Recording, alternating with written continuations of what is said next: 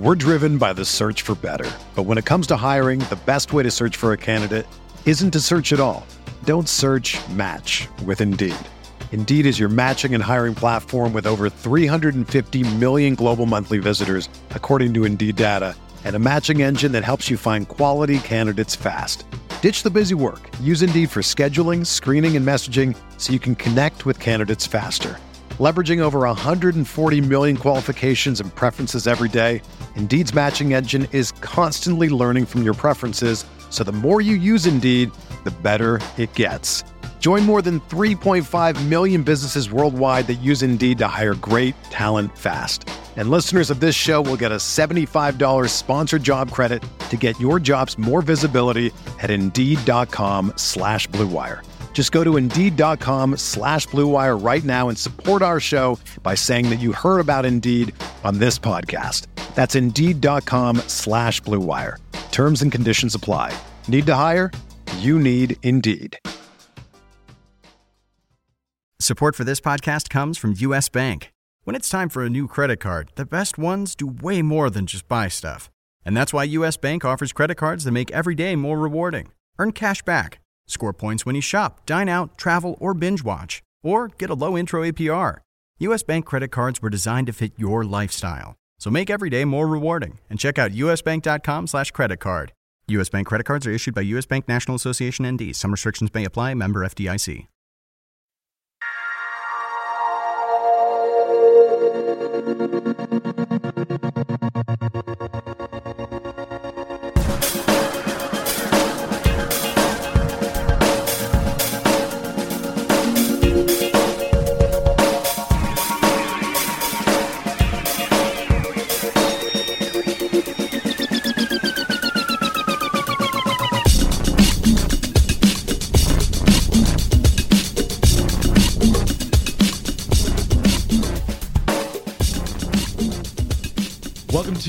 RotoWire Daily Fantasy Podcast, Week Six in the NFL, fast approaching as we record on this Friday morning. I'm Nick Whalen.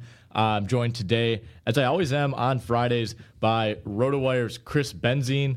Chris, a little bit of an upset last night as the Atlanta Falcons no longer undefeated. They fell to New Orleans 31 21. I know you watched uh, most of that game. First of all, how's it going? Second of all, give me your thoughts on that Thursday night matchup. It's going good, Nick. Yeah, uh, did see a lot of that game last night, and definitely a big surprise seeing uh, Benjamin Watson throw back to his old self. I, I, guess technically old self. I don't even know if there was ever really a time in his career where he was able to put up, you know, 10, 10 catches last night. I think over hundred yards and a touchdown. I mean, can't uh, the young gun getting it done, uh, yeah. getting it done for New Orleans, but big win for the Saints. I mean. It, it's hard to say anything's a, a must win in week six, but I mean, you're looking at a New Orleans team that got off to a terrible start. They're not playing very well at home. Uh, you know, over the last couple seasons, that the, the Superdome doesn't really seem to be the same advantage that maybe it was uh, three or four years ago. But a big win uh, at home. The Atlanta offense didn't play that bad. I mean, you look at the numbers. Matt Ryan, 30 of 44, 295 yards, two touchdowns. He was sacked five times. Devonta Freeman got to 100 yards. He had a couple touchdowns, one receiving, one rushing. Julio Jones, no touchdowns again this week, but 93 yards. You know, still a decent output with 10 targets. Um, Atlanta just turned the ball over. Three three lost fumbles. They had a block punt that resulted in a touchdown earlier in this game, um, and they just I just don't think they're ever really able to recover from that. No, definitely not. And, and Brees uh, Brees was definitely efficient last night. Thirty of thirty nine, three hundred and twelve yards. He kept he didn't throw any interceptions.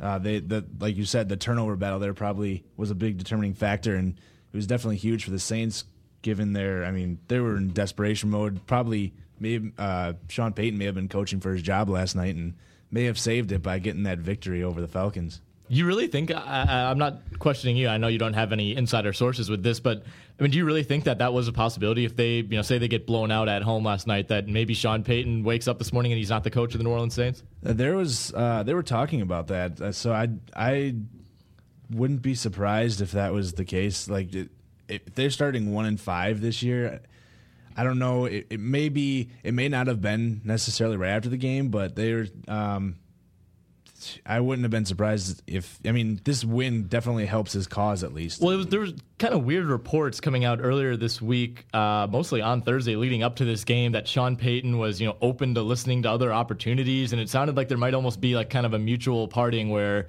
You know, Sean Payton and the Saints just—I don't know if he—I don't know if "war out" is welcome is the right word because it, it doesn't really sound like there's much hostility there. I think it's just kind of a, you know, the franchise maybe is ready to move in another direction. He might be ready to do the same, and you know, I think it'd be interesting. Like, I, I, don't know if there would have been like a midseason jump to another team. I, I don't. I think that's fairly unprecedented. Um, I know his name has come up, as has just about everybody's name. I, I, think I even heard Chris Benzine might be a candidate for the USC job. Uh, you know, when that when that's expected to open up on a full time basis this offseason. But yeah, I mean, even you know, even if this New Orleans Saints team you know turns things around and is able to get to eight or nine wins. I just I don't know. I don't I don't know what the future really holds for Sean Payton, and I don't really know what the future holds for this franchise as long as Drew Brees is the quarterback. Um, yeah, I don't think he's really he hasn't really reached the, the Peyton Manning territory, you know, where it's just it's just kind of ugly to watch, but you know that team's still getting it done. Um, but at the same time, you know, he's certainly not the quarterback of the future for this franchise or, or for any franchise, really.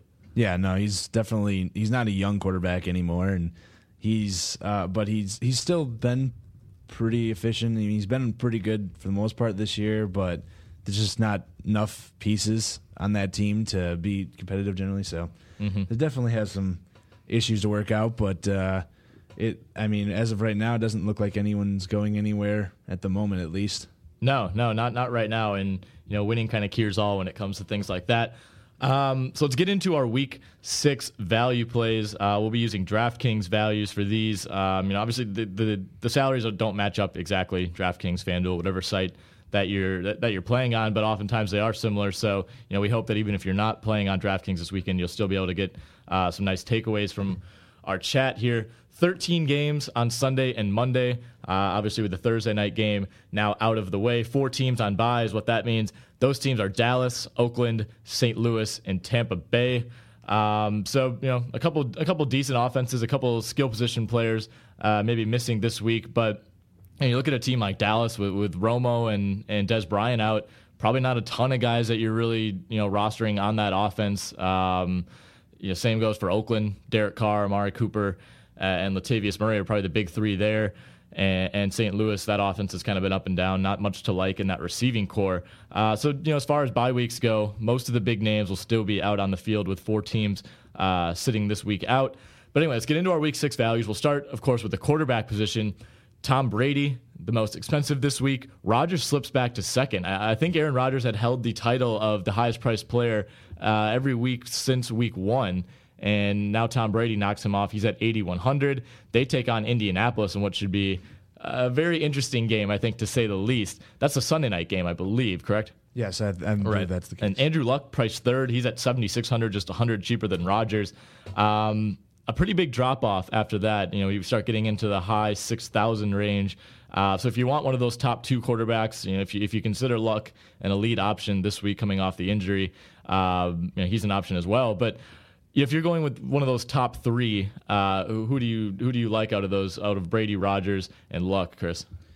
Yeah, I'd, I definitely would go with Brady in that matchup. I mean, the Colts are allowing uh, the fifth most passing yards per game this season, and the game's in a dome there, so that's definitely beneficial. Don't have to uh, deal with any of the factors around there that you would be dealing with if you were in uh, Gillette Stadium there in New England.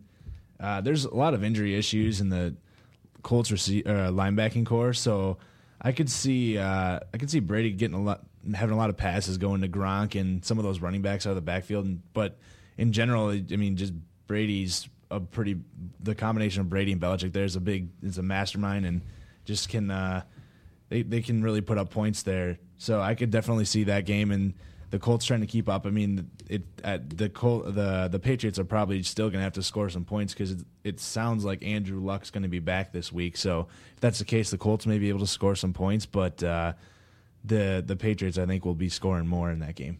Yeah, I think everyone agrees that this is just the next stop on the New England revenge tour uh, as it pulls through Indianapolis this week. Cam Newton is priced at 6,700. The Panthers are at Seattle. Uh, that's the undefeated 4 and 0 Carolina Panthers, who really haven't faced much as far as uh, you know strength of schedule. Jacksonville, Houston, New Orleans, and Tampa Bay. Uh, so a pretty soft first four weeks. They're coming off the bye week. what I really like about Cam Newton is the number of rushing attempts that he's had this season. And you know, the yardage totals really haven't been there. He, he did get to 76 yards uh, against Houston in week two, but you know, he's he's averaged I think over it looks like over 10 attempts per game. Just one game he's been below 10 attempts so far. Had 12 attempts in that last game before the bye against Tampa Bay and you know, I think even if he's not getting into, you know, 50, 60, 70 yards, those those opportunities are going to come. You know, when you keep feeding him the ball, uh, in those short yardage situations, especially, he becomes such a dangerous weapon by the goal line. So he's having a nice year passing, but I'm just glad to see him getting back uh, to focusing on the run game. After last year, I think they tried to turn him into a passer a little bit more. Yeah, I mean, he was definitely when he came out of college at Auburn, he was a he was a definitely a big uh, running quarterback as well as passing. So he was definitely a big part of his game.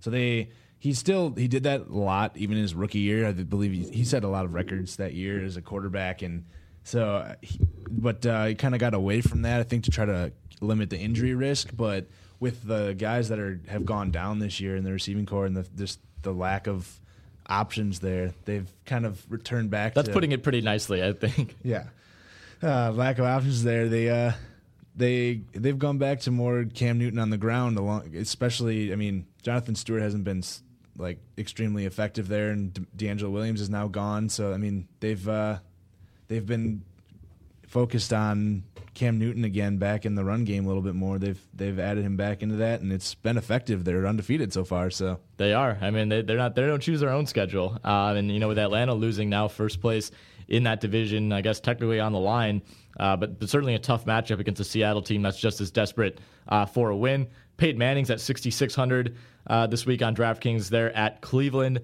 Carson Palmer also at 6,600. Arizona goes up against Pittsburgh after that that beatdown of uh, of Detroit last week. It, well, it's a very sorry Lions team. We'll talk about uh, we'll talk about them in a little bit. Um, which of those two guys, Peyton Manning or Carson Palmer? I think we can agree Carson Palmer is playing much better football. Um, but you know, daily games don't typically penalize for interceptions, and, and that's kind of been uh, Manning's Achilles heel. He's still he's still effective. He's still probably the best mind in the game. You know, you still see him reading the line of scrimmage as, as well as he ever has maybe the arm strength isn't there, but he's still getting things done. And you know, Denver's undefeated. Yeah, I mean, both of those games are on the road, so there's not really anything big takeaway. And uh, you like to sometimes favor te- guys at home. Neither of them are indoors, so those are both games that are outdoor. You have to deal with the weather, whatever that may be. Doesn't look like either of them have, from what I'm seeing, doesn't look like either of them have too big of like, uh, too big of uh, like weather factors that should oh, no. impact the game at all. So. Uh, these two guys, I mean, I don't know. I just given on the past performance, I mean, it'd be a, ri- a lot riskier probably to go with Peyton Manning because he hasn't performed up to snuff so far this season. I mean, he's three touchdowns week two, then two, then one, then zero last week against Oakland. He's kind of been seems like declining even more. His you can tell that that arm strength's not there anymore. The mind's there, but the arm strength isn't necessarily there. So even though he does have some big weapons there still with Demaryius Thomas, Emmanuel Sanders, um, and so those two guys, those two big receivers there, I I think I would still lean towards Arizona because they have some really good weapons as well. And Carson Palmer still seems, even though he is a veteran as well, he's not to the age of Peyton Manning. He still seems to have a little more of that arm strength, and he he's looked like one of the best quarterbacks in the NFL so far this season. Right, he's been throwing that deep ball as well as anybody. You know, that quick strike Arizona offense uh, has kind of caught a lot of teams off guard early in the season. Andy Dalton priced at 5700. I don't know if maybe uh, you know maybe DraftKings doesn't like that matchup going up against the, the Bills defense, but with the Buffalo offense likely without Tyrod Taylor this week. Um, you know that, that defense is going to probably be on the field quite a bit, which you like to think bodes well for, for for opportunities for Andy Dalton to put up points. Who are you favoring in this matchup, Andy Dalton or that Bills D? Yeah, uh, I think I was just going to throw some stats out here first, but throw them out. Yeah, you got Andy Dalton. Uh, he's thrown for over 320 yards in each of the last three games. He, but he's just thrown for only six touchdowns total.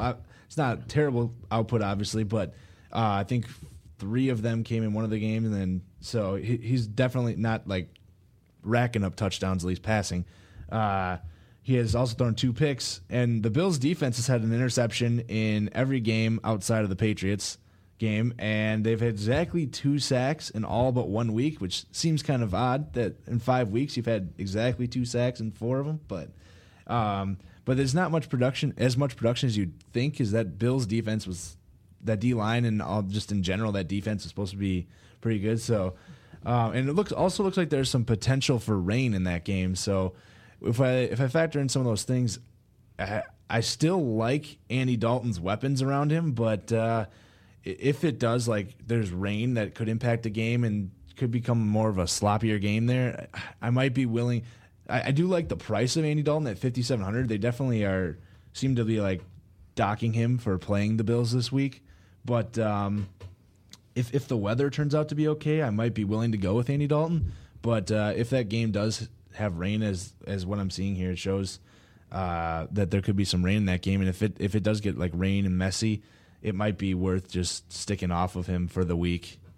Yeah, give me a couple other quarterbacks. Uh, I don't know if Andy Dalton's necessarily a guy that you're looking to avoid, like you said, at that price. Uh, it's kind of hard to toss him in that category. But who are a couple guys that you're going to stay away from in daily games this weekend?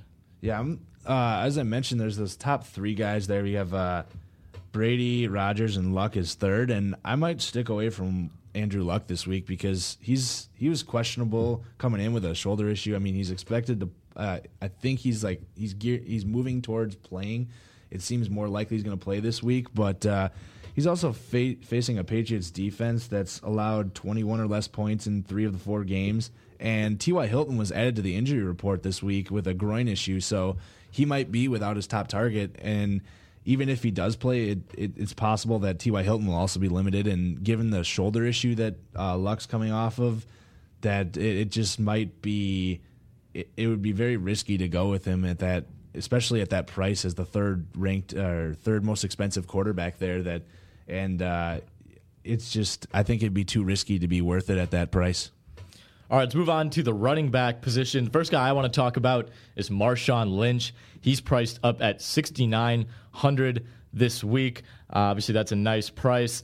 And that's the sixth highest amongst running backs. Le'Veon Bell, the clear number one. This week, he's at 8,500. That's 700 more than the number two guy. That happens to be Jamaal Charles. Um, you know, hopefully, anybody who's playing on DraftKings this weekend knows to keep Jamaal Charles out of the lineup. Something tells me he probably won't be playing. Um, do you trust Marshawn Lynch in his first game back after missing the last two? I mean, Marshawn Lynch is still beast mode. So I mean, he's definitely if if he's healthy and willing, able to go. I mean, he's he's been productive when healthy for the most part. But I mean, he has he has slowed down a bit this year because that offensive line for the Seahawks hasn't been as good as in past years. But the Panthers, I believe, have have allowed a decent amount of yardage on the ground this season. Uh, actually, no, they haven't allowed a ton of yards, but they've allowed four touchdowns in four games. I mean, uh, so the, a touchdown rushing per game on there. So they've they haven't allowed a ton of yard, 92 yards per game, but that defense is going to have, I believe, Luke Kuechly back this week. So might be on a pitch count. Might be on a pitch um, count. Apparently, he's going to be pitching. Yeah, but uh, having him in there as a leader of the defense might uh, have another resurgence there for that. I mean, the defense has still been pretty good without him. Even Josh Norman's been good, but that that more impacts the passing game obviously than the rushing game. So. Um, I, guess for, for me, it's not really about the matchup so much. You know, it's just yeah. is Marshawn Lynch going to get the touches? Marshawn Lynch is good enough uh, that I mean, obviously you have to factor in uh, who the opponent is, but I think if he's healthy, he's a kind of a must start. And you know, obviously, there's no, really no such thing as a must start in daily games. Um, but even if you're using him in a season long league and he's going to be the guy, it's a very tough guy to keep out of your lineup. I just wonder is he going to come back and be getting you know 90 95% of the carries like he was uh, before the injury and, and like he has in the past? Or you know thomas rawls has played really well the last few weeks in his place. Is it going to be a situation where thomas rawls maybe gets 30% of the carries? I, I feel like uh, lynch if healthy would probably get the most carries there. Like i mean the majority in bigger than the 70-30 you're talking about like if you get 30% of the carries.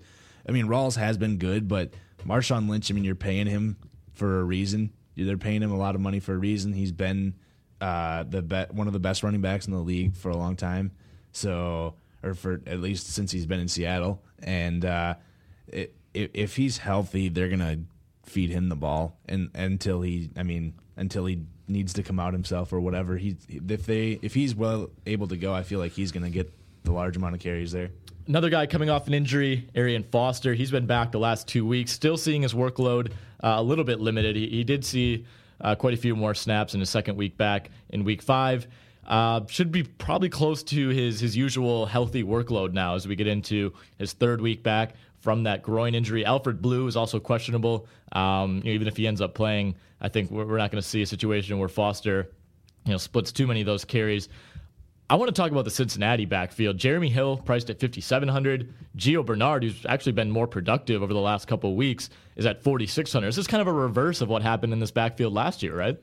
Yeah, I mean, last year it was all Gio to start the year, and he lost that job through poor play, and I think, and uh, Jeremy Hill just kind of took the role and seems to be a reverse of that. And the one thing that Gio has in his advantage, he's the, probably the better pass catcher of the two, so that definitely helps when you're playing in a format that has uh, that has receptions as a point per reception. So that if as DraftKings is a point per reception there, that uh, having Gio Bernard there with, I mean, last game I believe that he had uh, about five catches or something. He had uh, yeah five catches for 21 yards in his last game. So it's that's another big impact. Not only is he able to rush the ball, 15 for 80 last game against Seattle, uh, and he also adds that added element of being able to catch the ball out of the backfield there. So, and the fact that uh, Jeremy Hill has kind of seen a a dip in playing time because of his uh, resurgence there for Bernard could be make him another value play again this week. Another backfield situation that we're keeping an eye on is the Kansas City Chiefs. As we mentioned, Jamaal Charles done for the year after that ACL tear. I am thankful that this was not one of the gruesome ACL tears. You know, we saw what happened with uh, with Nick Chubb over last weekend, and somehow I think he avoided tearing his ACL, and that uh, obviously some other ligaments were damaged, and and we send our prayers out to him. But this is one of those plays that's just kind of it's kind of scary to think that you know you can tear your ACL. You you watch that replay and the knee buckles a little bit, but you know, not something that you know. Watching that live, I didn't think, oh no, that's a torn ACL. You know, I thought maybe he just slipped or something, but yeah, tough situation for an already struggling Chiefs team. Now they turn to possibly the best name combination backfield in the league. I shouldn't say possibly, definitely Charcandrick West, uh, who may or may not be a Pokemon, and Knile Davis. Which of these guys do you like, or are you going to avoid this until we really it really becomes clear, um, you know, who's going to be the number one guy here going forward? Yeah, I mean, Andy Reid generally likes to go with uh, uh, single back, but it seemed like for now, from what I've seen, it seems like they might go with a uh, a what's the word for it? The uh, running back by committee. Committee, yes. Sorry, committee for running backs. They might they might go by a committee there, uh, at least for the time being. So I could see at least for the first few weeks they they doing that, and I could see whoever becoming whoever ends up being more productive. I could see them end up going with more of a hot hand approach and taking because uh, Reid does generally like like as Jamaal Charles, he rarely ever came off the field. Obviously, neither of these guys are Jamaal Charles, but if one of them ends up being more productive than the other, I could see him like going more with just one running back in the future and going with just straight system. I mean, Knile Davis last time was that guy, but uh, from what I saw, they they compare. He thinks that uh, Charcandrick West is a little more comparable to what Jamaal Charles is. He's able to catch the ball in the backfield better than Knile Davis, but Knile Davis has also been effective, and he's going to be in the rotation for now at least. So right. I would might stick off him to start and then wait to see as it goes on for a couple weeks. Yeah, like you said, I think this is not really a situation where you want to you know kind of gamble and just and kind of go in, all in on one of these guys. I think kind of let it shake out uh, over the next couple weeks. Knile Davis, I think coming into the year, he was the guy that you wanted to handcuff with Jamaal Charles, basically in a situation like this.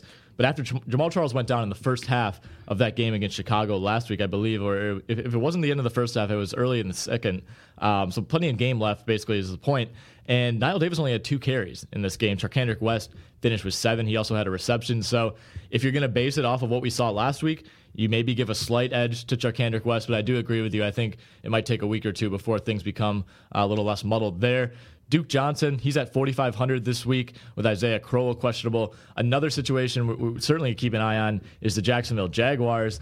TJ Yeldon, he's a game time call this week. A guy who's been a little bit up and down as a rookie, but he did did get his first receiving touchdown last week. Didn't have a big game on the ground, but you know still managed to to produce some value there.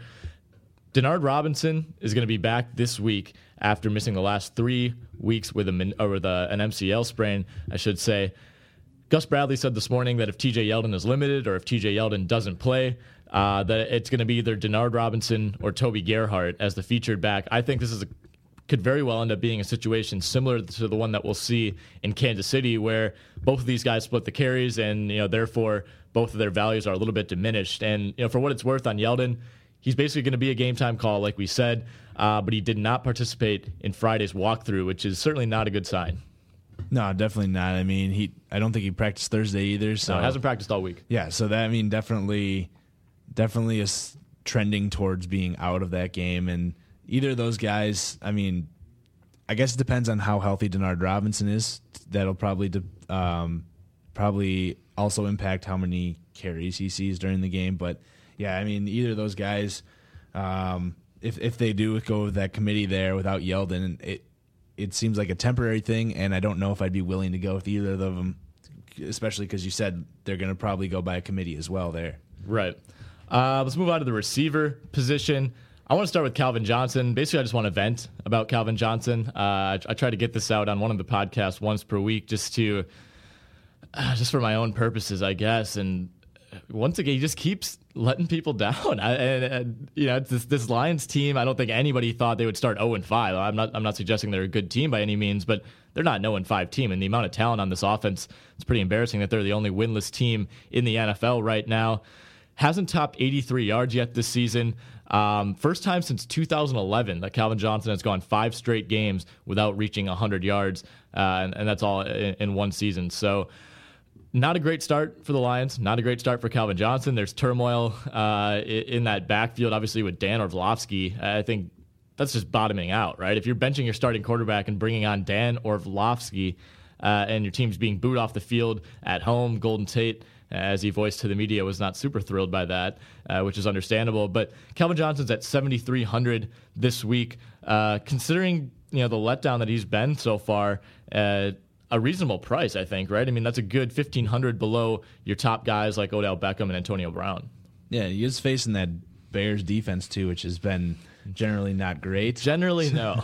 so, I mean, they they might they should still be throwing the ball. I mean, they, they're a team that has been pass first in the past. Well, so. that's that's what's kind of frustrating about this is you look at the number of attempts. You know, they're getting into the high 40s, I think over 50 in, in one or two games, and it's like, how is Calvin Johnson just not getting all these targets. I a lot of checkdowns. Um, you know, they've been using the tight ends before Ebron got hurt. He was off to a nice start. Um, but yeah, I mean, looking at this from a little bit of a broader perspective, I don't think asking you if the Lions can turn this around is fair because I think when you start 0 5, uh, you really can't dig yourself out of that hole. But is this like already a lost season for Detroit, or do you think they can they can get something out of this and maybe scramble to you know seven eight wins? I mean, they could. I, it, they they don't like you said, they do have talent on that team, so it's not like they're uh, they should be better than their record uh, shows. So I mean, they're a team that seems better than the record, but uh, it's not something. I mean, they don't really have playoff hopes at this point. No. So you're not playing for anything like that. I guess it's more just for like pride and for your coach and whatnot. But uh, I mean, they they they're a team that definitely has enough talent to get some wins out there, but uh, they shouldn't be a factor in anything at the rest of the way out. Um, no, I mean you look at the other bad teams in the league right now. You know, you're Houston, basically the entire AFC South uh, as a whole, you know, and half of the NFC South as well. And like, I just feel like Detroit isn't to that level. You know, you look at the the weapons in that backfield, the weapons on the edge. Um, you know, with Calvin Johnson and Golden Tate, arguably the best receiving tandem, you know, even in the in the NFC North. And I just think they're that talent on the team. They're just not they're they're a cut above uh, some of those those Houston's and Jacksonville's and Tennessee's, uh, despite what that record might say. But you know, I mean, if, if they if they can't get in the win column one of these next couple weeks, maybe I'll have to uh, go back on that. Alshon Jeffery, he's at 6,400 this week. He's missed the last four games. Um, not a guy you probably want to use this week. He's limited as of Thursday. We're still really not sure what his status is going to be if he plays. You know, potential for big upside there, especially at that price, but a pretty risky guy uh, right now, as we said, coming off that injury, and a guy who's just really been banged up since the start of the season. T.Y. Hilton, another guy, he's questionable with a groin injury.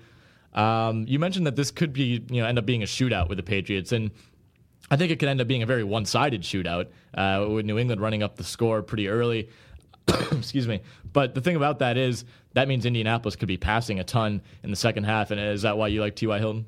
Yeah, I mean, I kind of like T.Y. Hilton, but I, I, it's just somebody that, uh, considering it's a late start, um, I might actually avoid him just because of the fact that he's, uh, he has a late start and he is questionable. He could be on, like you were talking about before, a pitch count type thing. Andrew Luck's had that injury. They will, they would be passing a lot if they. I assume it seems like they'd probably get behind in this game. I mean, their defense isn't great, and the Patriots' offense can't be stopped really by many right now. Even uh, some of the greats like the Buffalo defense, but. Uh, if I mean if he's able to play and healthy enough to just play the whole game, he might be worth a risk in some in like tournaments or something. But uh, he's a guy that might be better off avoiding, especially considering he's a, a the Sunday night start, so there aren't many options. If he ends up missing the game, you don't have really many options to replace him with. Allen Hurns, he's priced at five thousand this week as Jacksonville goes up against Houston in what could be a pretty ugly game, uh, as the Jaguars often find themselves in. He's had exactly 116 yards and a touchdown each of the last two weeks, three straight weeks with a touchdown. Uh, still priced down at 5,000 though. That's 900 less than his teammate Allen Robinson. He's at 5,900. Both of these guys have been pretty productive and surprisingly productive, uh, even as the team only has one win. Do you really trust this Jaguars passing game, or are you somebody who likes to maybe stay clear of offenses that you really can't trust? I mean, they actually have a quarterback there finally. That's uh, that they actually seem like a quarterback there that knows what he's doing. That no, that uh, could actually lead the team forward rather than kind of leave them stagnantly at where they were at. So I mean, this they seem to Blake Bortles seems to know what he's doing back there, and he seems to be finally one of that that first round pick. That, that's high praise. That he seems to for. know what he's doing. that, that that's more than you yeah. can say about uh, the, the, people that's, that have played the quarterback position for Jacksonville for the for the better part of the last decade. Marvin Jones, he's a guy that I like uh, for Cincinnati. Is we talked about, they go up against a tough uh, Buffalo defense, but priced at 3,500. I mean, close to minimum price for a guy who's pretty much their de facto number two receiver uh, in a very productive offense. Do you like him at that price? I mean, they've actually given up a, a decent amount of passing yards or points to receivers this year, so he's he's been on and off. So it's a chancy guy there, but uh, he's a decent option there. He's there. He's probably their third target maybe out of there. I, I think mean, that's fair. Yeah, it, behind Eifert and and uh, AJ Green, obviously those two. So it's definitely a chancy guy. Being like if you're going after a third target, but uh, if the the Bengals end up that game's again in Buffalo with that potential for rain, so I might might stick away from him. But I guess it depends on what. Uh, if if you're willing, he, he might be a guy be that you could fill out your roster with at 3500 if you're looking for somebody. He's he's been product been productive, especially at that price. A couple more value guys that we're looking at. Martavis Bryant, this will be his first week back. Was eligible to return from that four game suspension last week. Didn't end up being activated. Sounded like he had a minor uh, leg issue. But is he a guy that you're willing to to take a chance on at 4,000, or would you rather wait until Big Ben is back uh, commanding this offense rather than Michael Vick? I mean, Vick does throw a good deep ball, and Martavis Bryant's a decent guy for that. But uh, offensively, the the Steelers have been different with a lot less, a lot worse without uh, Big Ben, and especially passing wise, he hasn't really Vick hasn't really done much passing for the most part. So I probably need to wait on that till Ben comes back because I I just don't trust Mike Vick under quarterback as a passer. He's a great guy to sometimes have in fantasy because of his rushing potential, but it definitely he's a guy that doesn't he's not going to throw for 300 yards in the game. So that probably going to limit the value. Chris Benzine guarantee Mike Vick will not throw for 3,000 yards this week. Oh, 300. Oh, three. he's definitely not throwing for 3,000. 3,000 either. I would be comfortable going with that. Um, Jaelen Strong, he's a minimum price guy, uh, 3,000. Two touchdowns last week. One of those came on a, a, Hail Mary at the end of the first half. So, you know, maybe take that number with a grain of salt. But at $3,000, is he a one week wonder? I don't think, yeah, he hasn't really seen many targets coming into that. So I, I just, I wouldn't trust going with him. He hasn't really done anything outside of that game. And the only thing, I mean, he made a couple catches. He has two catches for two touchdowns. That's pretty efficient, but it's extremely uh, efficient. Could, literally could not be more efficient. But uh, I don't know if uh, he's doing enough to warrant taking him, even at minimum price. I don't know if he's done enough there that I would be wanting to take him at that price. All right, fair enough. Last guy I know you want to talk about a little bit, Ty Montgomery. He's priced at 3,500. Had a touchdown last week on that first Packers drive. Looked like a broken coverage, but a touchdown's a touchdown. Randall Cobb sounds like he's going to play in this game. They've been listing him as questionable every week, you know, still with that shoulder issue from the preseason. James Jones likely to play. Davante Adams completely up in the air. And the Packers have a bye week next week, so I don't I don't personally think Davante Adams plays, and if he does, I think he'll be limited. I think with that bye week coming up, you just give him that extra week to recover. If Davante Adams does sit out, Ty Montgomery at 3,500 could be a pretty attractive option if you're just trying to fill out uh, the last spot in your lineup. Yeah, I mean, like I said, like you said, uh, he's been Montgomery was good last week, four catches for 59 yards and a touchdown, and that was because he he played again because Davante Adams is out, right. and if he's out again this week that I mean he'll the Packers run a lot of three wide receiver sets and he would be that third receiver. So uh, when he did that last week in what was a really down game for Aaron Rodgers, you know, and, yeah. and hats off to the St. Louis defense for the job that they did. Um, but you know, I think I think you really aren't going to expect another game like that out of Aaron Rodgers. And you know, if he's a little bit more efficient and the volume is there, then there's more potential for Ty Montgomery to put up fantasy points. Let's finish out with the tight end position now. Marcedes Lewis, not the top salaried guy this week. It's just tough to believe. Um, Rob Gronkowski, though, is the number one uh, salaried player. Surprise, surprise. That's been the case all year. He's at 7,600, which is 2,100 more uh, than the number two guy this week, who's Greg Olsen. And we know what Gronk brings to the table. We don't really need to talk about him, but Greg Olsen and the Carolina Panthers travel to Seattle this week. So Olsen and Graham, number two and three in terms of price on DraftKings, they're facing off against each other. Is there one that you like more than the other?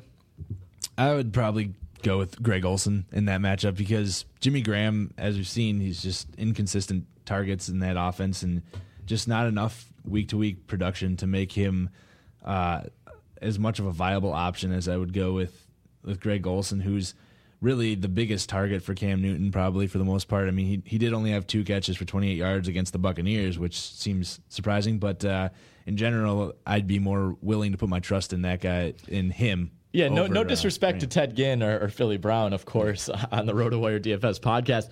Tyler Eifert uh, exploded. We have here for eight catches, 90 yards, two touchdowns last week. Um, a guy who's really broken out over these first couple of weeks and he's been a big part of the reason that the Bengals are five and zero. Oh. Do you like Tyler Eifert? Is he? I mean, we've seen him kind of go up and down in terms of production. You know, he had a big week one, uh, was okay weeks two through four, and then you know exploded again, like we said in week five. Um, you know, he's priced still the, as a number five, uh, below Gronkowski, Olsen, Graham, Travis Kelce. So Eifert's at forty nine hundred you know, he's not going to reach that type of Gronkowski production most likely. Um, but when you're paying, you know, almost three thousand dollars fewer, uh, or three thousand dollars less, I should say, than Gronkowski, I think he's not a bad option. Uh, I think you could almost say that's a discount. Yeah, I mean, he's got a high ceiling, which is something sure. that you want in in a, a, player that you're taking in daily. So he's he's another like we said I said before. Him and AJ Green are really the two biggest targets in in the passing game. So uh, he's a guy that I again could see going off if the weather is good enough to be able to pass the ball consistently. Um, that, but yeah, I mean he's he's definitely a guy that ha- he has the potential to put up a dud for you, but he also has that potential to put up a big game again, just as he did last week.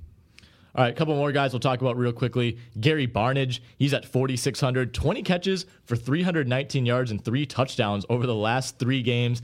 Uh, obviously, he had that that leg catch. So he not only does he catch footballs with his hands, he also catches them with his legs, and that's a pretty big advantage. You don't really see that too often. Are you a believer in Gary Barnidge? Yeah, I mean. I, I want to believe in him, but uh, he's facing the Broncos defense has been one of the best this week, and and I mean he's a guy he's a guy that still seems hard to believe in with Josh McCown as the quarterback, but the fact that he's a tight end and McCown can he's kind of like a safety net kind of guy for McCown to throw to. I mean, he's a guy that McCown is heavily targeted, so I could see that being the case again against the Broncos, but it's just a question of if he'll be able to complete those passes because that Broncos defense has been very good this season. So well said. They have been they have been quite good, and I think this is a matchup that you don't necessarily love uh, with Josh McCown lining up under center for Cleveland. Uh, I think this could be a a long day for Cleveland very easily. You know, if the Denver defense kind of jumps on them early, things could get out of hand. But Gary Barnidge. I mean, a guy who, like we said, has really burst onto the scene. Not much to like in that receiving corps, uh, but he's he's been a, a, lone bright spot, I guess, uh, for that offense. Julius Thomas is priced at 4,000 this week. He made his season debut and his Jaguars debut in week five. Only had two catches on three targets for 20 yards. A little bit disappointing considering the production we've seen from him after the last couple years in Denver. I don't love him right now in this offense. Uh, his replacements, Clay Harbor and Marcedes Lewis, through those first four weeks uh, in Jacksonville, really didn't rack up many targets. They didn't rack up a lot of yardage. Obviously, Thomas is a better player than them. Um, but it sounds like, you know, it looks like Blake Bortles has, has been targeting his receivers a little bit more. Allen Hurns, Allen Robinson putting up big numbers, but Thomas just, you know, kind of being ineffective. So I would wait another week, I think, on him, you know, maybe allow him to get a little more integrated into that offense. The nice thing is he's in good shape. Uh, you know, coming off a hand injury, he wasn't, you know, wasn't limited as far as what he's able to do conditioning wise. Um, but I think I would wait another week on him. Do you feel the same way going up against that Houston D? Yeah, probably. I mean, he's a guy that they they paid a lot of money for him, so they probably want to get him involved in that offense. So when he does get involved, I mean, I could see with with how good Blake Bortles Blake Bortles has been, it's just kind of another weapon for him to have at least.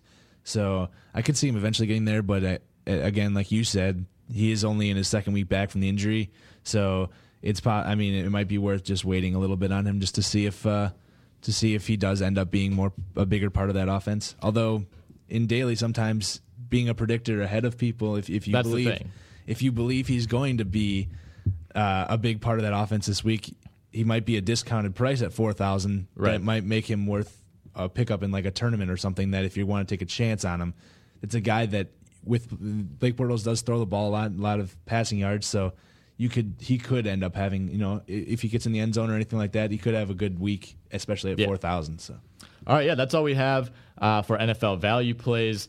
You got anything big going on this weekend?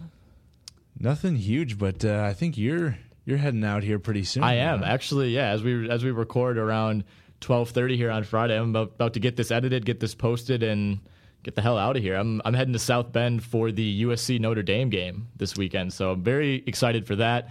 I was a lot more excited a few weeks ago when this looked like it might be a, a top ten, top fifteen matchup.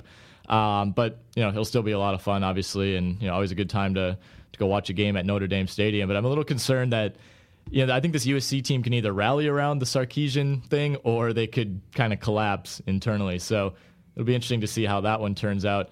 Um, but yeah, I'm sure plenty going on with the Badgers playing. It's homecoming weekend here in Madison, so I'm sure there'll be plenty going on. All right, thanks for listening to the RotoWire DFS podcast. Uh, you can catch Chris and I on Twitter. You can tweet at RotoWire with any lineup questions you might have, any DFS questions you might have this weekend. Feel free to do that. Good luck in daily games. Good luck in season long, Survivor, whatever you might be playing, whatever you might have anything riding on.